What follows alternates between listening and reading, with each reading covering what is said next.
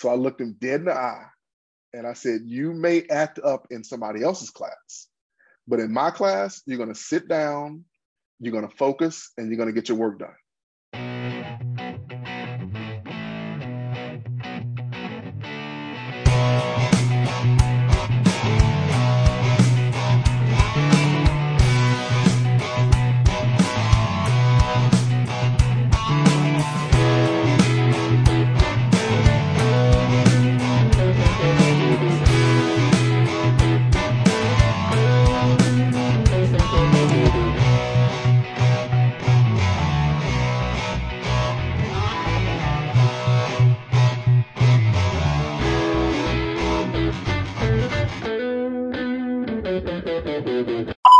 Welcome to the next episode of Professional Development, the podcast where teachers talk about teaching. My name is Jim Mayers, and I teach high school English in Boston, Massachusetts.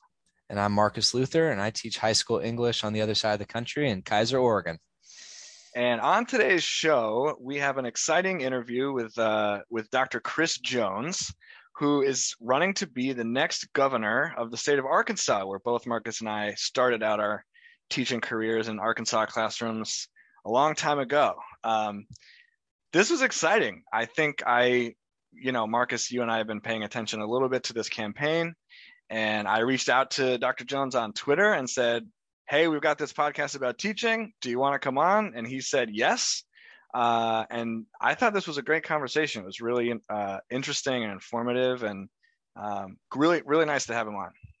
Yeah, and in this conversation, we talked not just about his own experience, including his experience as a teacher in the classroom, but also his platform, uh, different issues and how they resonate in the state of Arkansas. And really, what I think speaks to both Jim and I as teachers, the values that he spoke to and wants to bring to uh, Arkansas and especially, especially Arkansas classrooms and communities uh, were really interesting and I think worth listening to and really energized us. And I think it's a conversation not just worth listening to, but also getting involved in yourself. So let us know if you have any feedback after hearing the episode of questions, follow up questions you'd like us to ask in future conversations potentially, or uh, just thoughts and suggestions about uh, what you heard.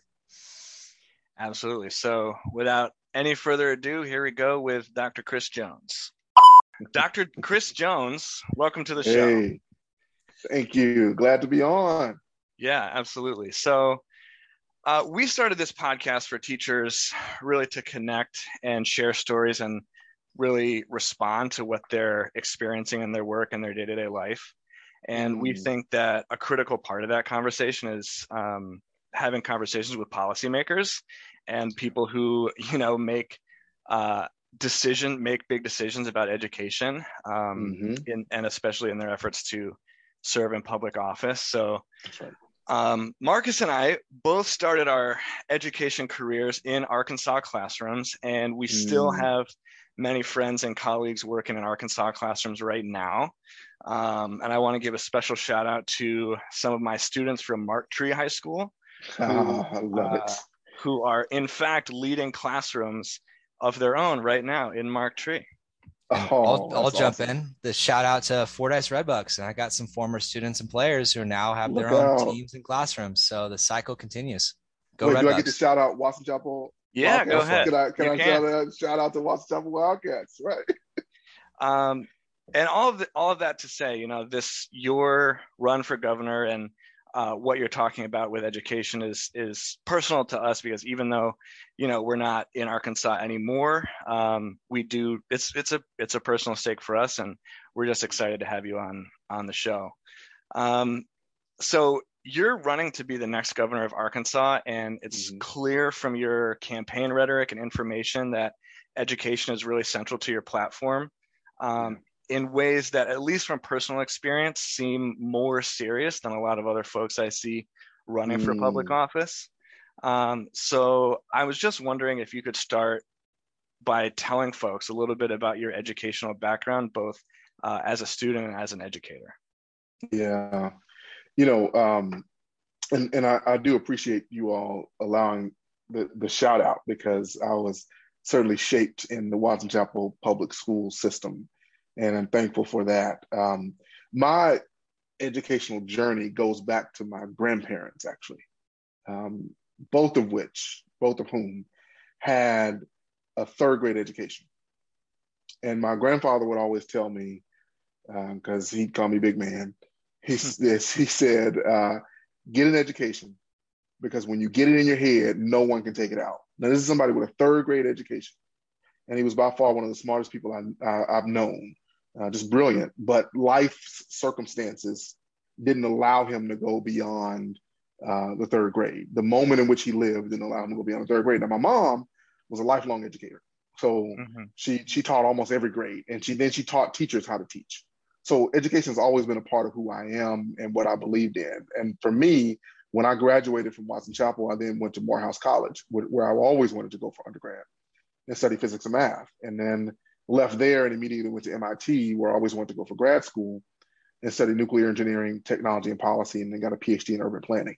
Mm-hmm. Um, and and I don't I don't I don't live that out or say that as if it is better than anything else or anyone else. Um, it's my path, and I think the the beauty of education is that it should open doors of opportunity for you to follow your path, whether that's higher ed or trade schools or some other you know pathway, if you would. Um, that that's what I believe about education. I think it can be the great equalizer and the great door opener. That's great. Thanks. Oh, I appreciate you talking about that. And you also have your own experience like being in the classroom. Like, is there any specific moment that you reflecting back, you know, whether as a student or working with students that, yeah. you know, inspires you to make this, not just to make this run, but to make, like Jim said, education is a central part of your platform? Yeah. You know, there, there are three moments that come to mind. You know, one when I was a student myself in high school and I was in uh, high school math. Um, there was a kid who sat you know, about a row or two over, and literally every day in class he slept. Mm-hmm. He slept every day in class. He never turned in homework. Mm-hmm. He he aced every single test. It blew my mind. And and and he he did not do well. I think he may have been held back a year uh, in high school. But what that experience. Meanwhile, you know, I studied like crazy, um, and I did was blessed to finish the top of the class. But what I realized was that it wasn't because I was smarter than him. There, there were there were a set of circumstances uh, and choices, but certainly circumstances that that that caused him to not be able to reap the benefits of the educational system. So that's one. Two, when I taught ninth grade algebra, um, there were two things that really jumped out at me. One, I had a kid come into class one day and he said, Mr. Jones, Mr. Jones, um, you know, I, I didn't take my ADHD meds today, so I'm gonna act crazy in your class. So I looked him dead in the eye and I said, You may act up in somebody else's class, but in my class, you're gonna sit down, you're gonna focus, and you're gonna get your work done. And sure enough, for the entire class, he did it. At the end of the day, I had another teacher say, What was wrong with such and such. Uh, he was acting up. I was like, I don't know. He didn't do that in my class. That taught me that expectations matter. The other thing that taught me that expectations mm-hmm. matter, and this is the last story um, I'll tell real quickly, is that there was a young lady who was on an individualized um, education plan, IEP. Mm-hmm. And we met with the principal, other teachers, and her parents. And what we decided, or what they decided in the meeting, was that her goal was to get a C in my class, to pass to, to pass the class. Sounds fairly reasonable. But I afterwards I pulled her aside and said, look, I know what we said in there. I know what they said. The goal is to get a C. I believe you can get an A. Mm-hmm. And I want you to that to be your goal. Sure enough, she finished the class with an A. Um, and she went on to graduate one of the top in her class. So those things taught me that with the right expectations and with the right systems systems of support, you can actually unleash the potential of students. And that's what I want to do in Arkansas. Love those answers. And I really appreciate you sharing. I also I love the word circumstances because I think mm. we talk a lot on this podcast about context and systems because trying to get away from just our own experiences and think about the broader forces that are shaping education. Yeah. Specifically with your plan, with your campaign, like what are the ways that you want to change the circumstances of education in Arkansas to make it better, mm. not just for students, but for all stakeholders, families, communities, et cetera? Yeah, practically speaking, I mean, you know, I'll, I'll, throw out a few. It's not comprehensive, but I just throw out a few that I think matter uh, because um, I'm an I'm an engineer, and so I think you go back to first principles and foundations. You get a strong foundation, strong first principles. You can grow from there. So preschool, everyone having access to preschool, mm-hmm. period. And preschool doesn't need to be mini college.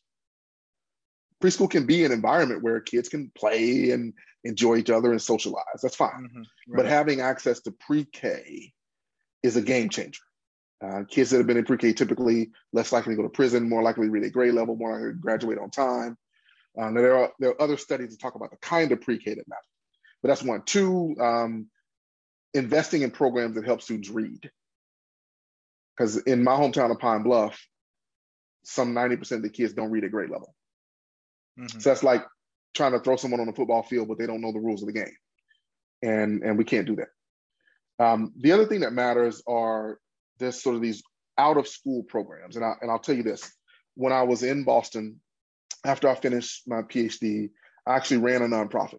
And the work that I did there uh, was to implement the Department of Education, the US Department of Education's Promise Neighborhoods grant.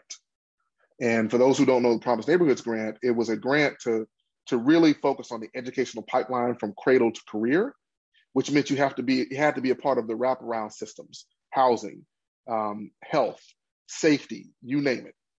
And so in order to really strengthen the educational pipeline, you have you're forced to deal with things like like safety, like transportation, like homelessness, like poverty, like hunger. Um, now back to the tangible things, every kid should be able to eat breakfast, lunch, and a snack. Period. It's easy. You know, so that that's a game changer. Easy. Uh, and then the last thing I'll say, as as an example, are they're really important and effective out of school programs that allow students time to either explore, to learn science, to to to do all sorts of things that enhance their educational experience we need to be supporting those programs and providing them with the resources necessary for them to do their job. Yeah. Um, what when you when you think about education overall in the state of Arkansas, um, yeah. you know, one thing that I I think a lot of people have been saying recently about politics, uh, which is true. Um, elections have consequences. oh yes. Okay, and when you think when you think about education in Arkansas, what to you are the stakes of this election? Hmm. Yeah. Wow. That's a that's a that's a great question. Um, because the stakes are so high. Mm-hmm. Um, you know what, what what do I mean? Uh, I I um here, here's what I mean. Uh, I was driving my car and I've been driving on it for a couple of weeks and I heard some wobbling, you know, some knocking. Mm-hmm. And I was like, okay, I'll, I'll, you know, I'll get it checked out, but I'm busy. This is about a year ago, two years ago. I was, I'm busy. So, and I'll, I'll eventually get to it. Um, and then finally the morning that I was going to go to the dealer, the, the, the uh, service shop, I dropped my kids off at school and every time I would drive slow on the highway or slower, then I would hear the wobbling. When I drove faster, I would not hear the wobbling. It's like, I don't know what it is. I pull in to the, the service shop, and as I'm pulling in, it gets really loud, like to the point to where people came out of their office to look and see what was happening. Well, it turns out, and, and to me, these are the stakes of this election, and particularly around education. Three of the four lug nut, nuts had popped off. And I was on the highway with three of the four lug nuts popping off. Now, I don't know how it happened or what happened, but when I pulled in, my wheel was almost in, in, almost like broken off completely. So that that's where we are. We're now they were able to fix it. They addressed the issue. They fixed the, the foundational problem uh, and I was back in business. But we're at a point where three of the four of our lug nuts are off. Um, and unless we address it and fix it now, we could be on the highway going 70 miles an hour and our our wheel just pops off. And that is dangerous not only for us, but for the drivers that are coming behind us. And so that's why we have to fix it now. What do you think? I, I really like that that metaphor because I think that education it as a teacher it, it feels easy for education to sort of be deprioritized or sort of um, i don't know. That that metaphor really really makes a lot of sense to me.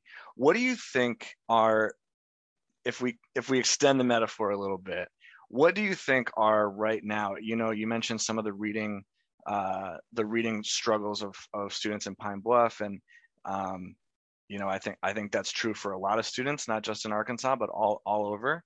And mm-hmm. what do you? I mean, what do you think are the biggest barriers to that? Accept to that. Um, excuse me, the biggest barriers to success for students and teachers in Arkansas. Hmm. Um, so uh, we, when we were preparing for um, the education town hall, uh, we had conversations with a, almost hundred people because mm-hmm. uh, we wanted to hear we wanted to hear and ask questions. And there was a group um, of students. So we talked to a group of students. They, they ranged from uh, fifth, third graders to seniors in, in high school. And we got them together and we listened and we asked questions and we probed. And there were a few things that that that sort of jumped out. Um, you know, one is, and this this was resonant among the conversations we had with teachers as well. One is a uh, expectations game, right? So folks felt like there were low to no expectations about uh, the system, the students, the teachers, and so when you don't expect a lot, you don't put a lot into it. So that and they felt that was one. Two, um, there was a respect issues. So teachers felt like administrators administrators didn't respect them. Felt like parents didn't respect them, parents felt like teachers didn't respect them, students felt like teachers didn't respect them, and so on and so forth. So there, there's a lack of respect in the system, mm-hmm. um, and there's a lack of a low expectations in the system writ large that made a difference. Um, and then the the third thing I heard, which I agree with and part of my own experience, is a a cultural unwillingness to innovate, to say, let's try it. Let's um, let's think outside the box. Uh, and and one example of, of, of a place that was innovating was there was one of the students that said, "Hey, look, their their class taught them to understand how people learn." And this is this was a um, a tenth grader, uh, no, a ninth grader, taught them to understand how people learn. And part of that was they had to learn how they learned, and then they had to learn how their classmate learned.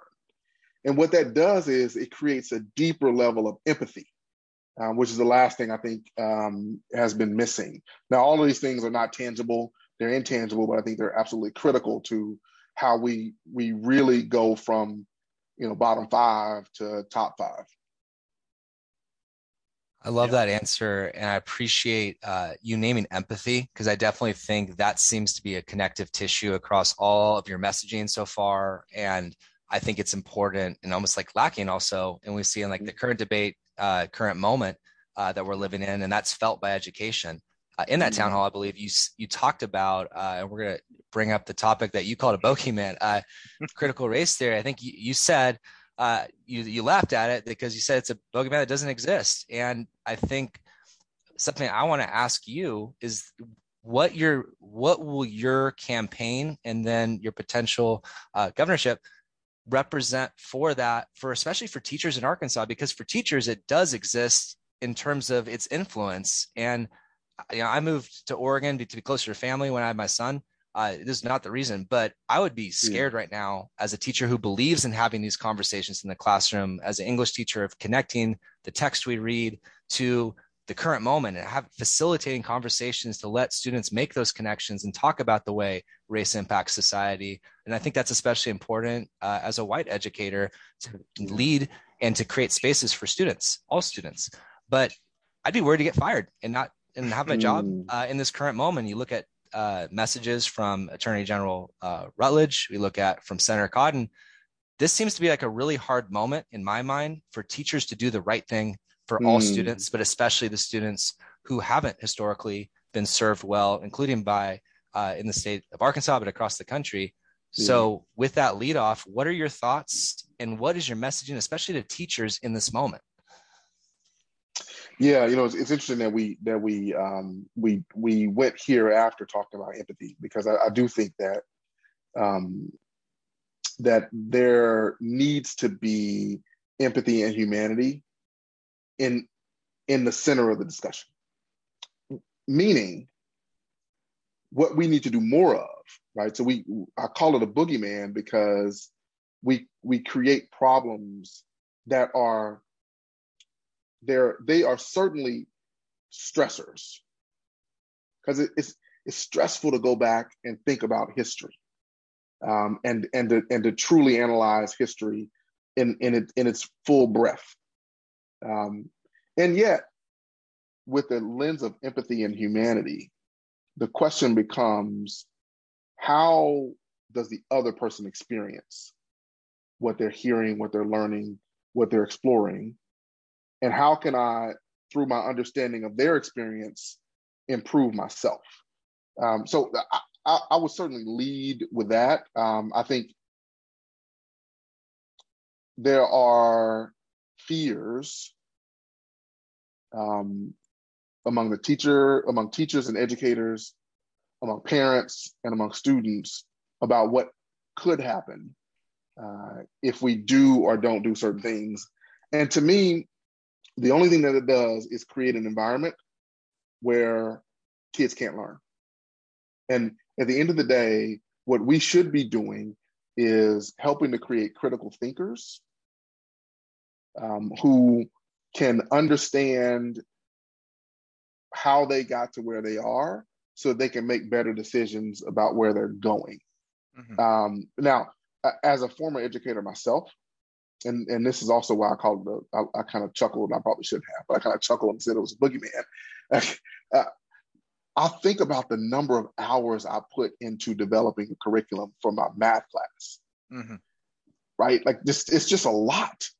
And so to then have to have the political concern of of will I get prosecuted for what I'm teaching in the classroom? That's the boogeyman. Right. Teachers shouldn't be faced with a political concern. And I, one of the things that as, as an educator I always wanted was increased parental involvement. We certainly want parents at the table together because at the end of the day, we are partners in this thing. And the more we can have empathy and humanity and see it as a partnership in education, um, the better we are uh, at the end of the day. So that that that's how I would approach it.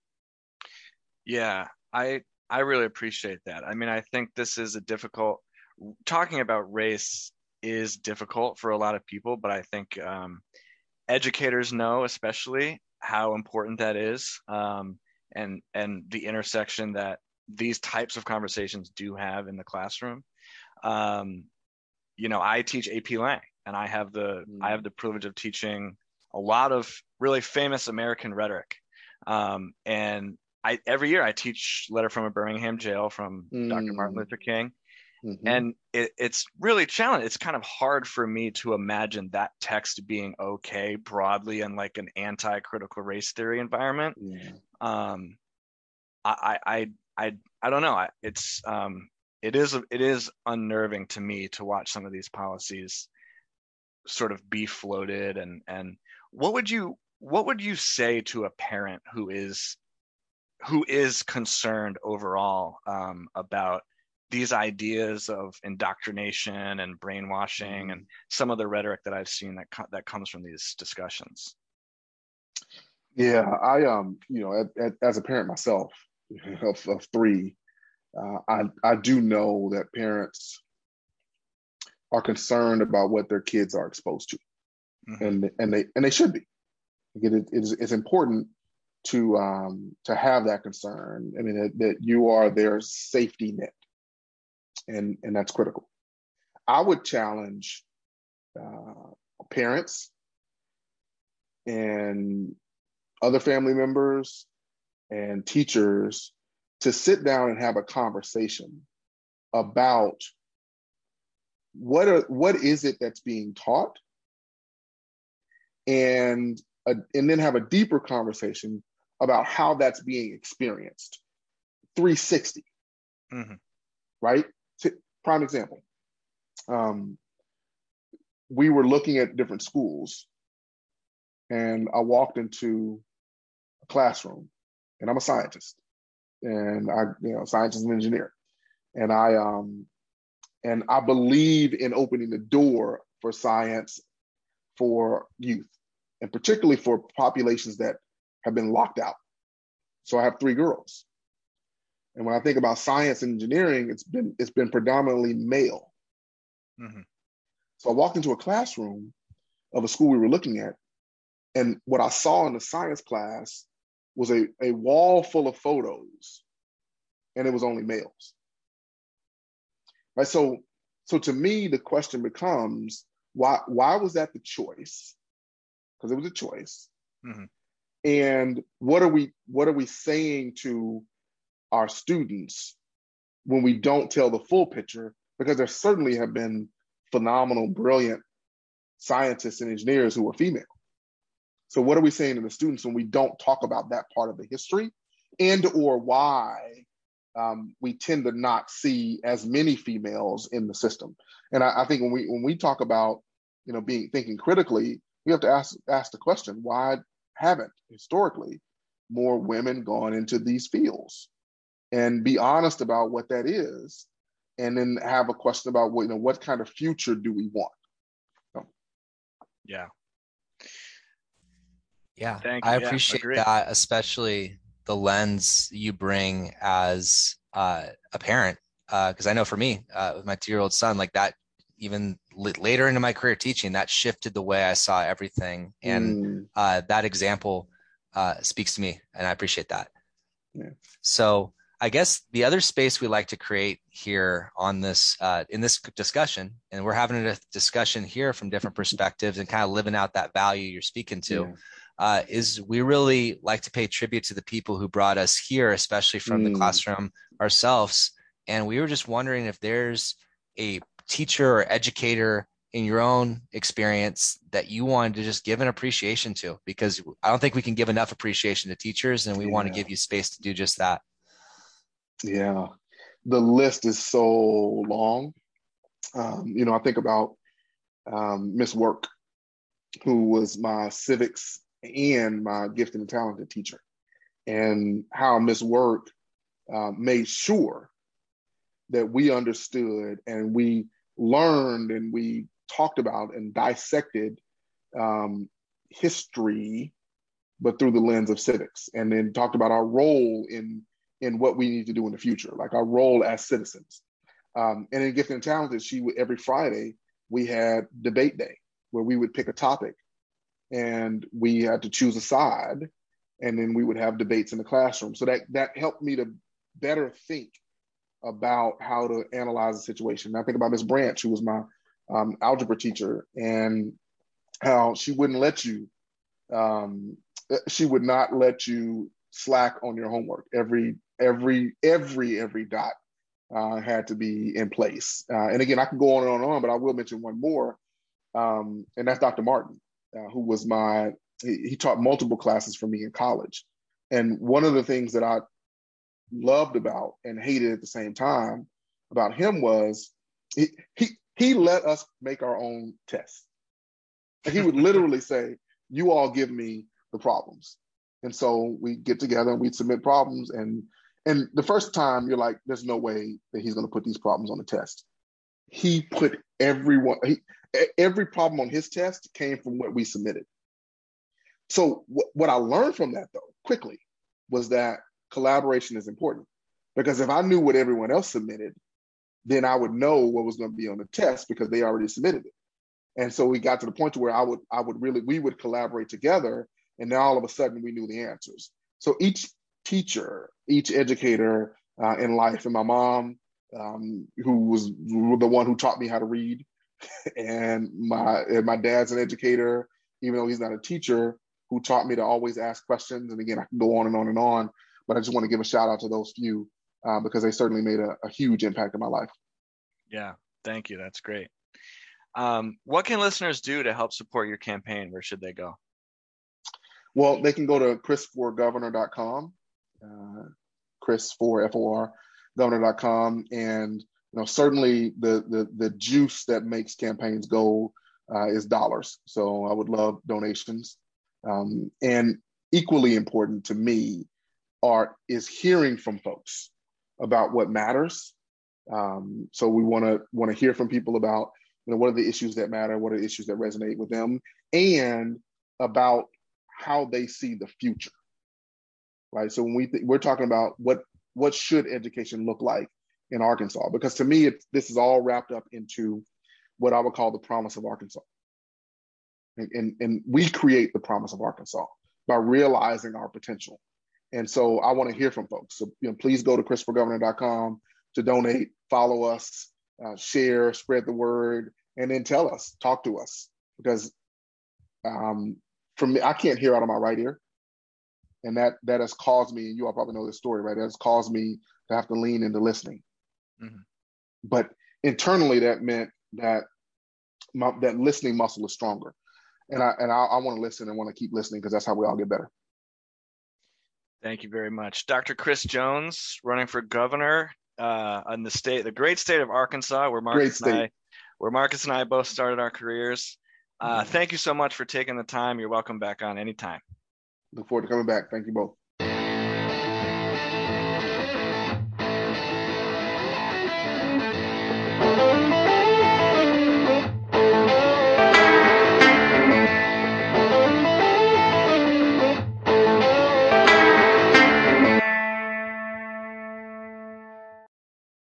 Dr. Chris Jones, who is running for, uh, nope, I want to do that over again.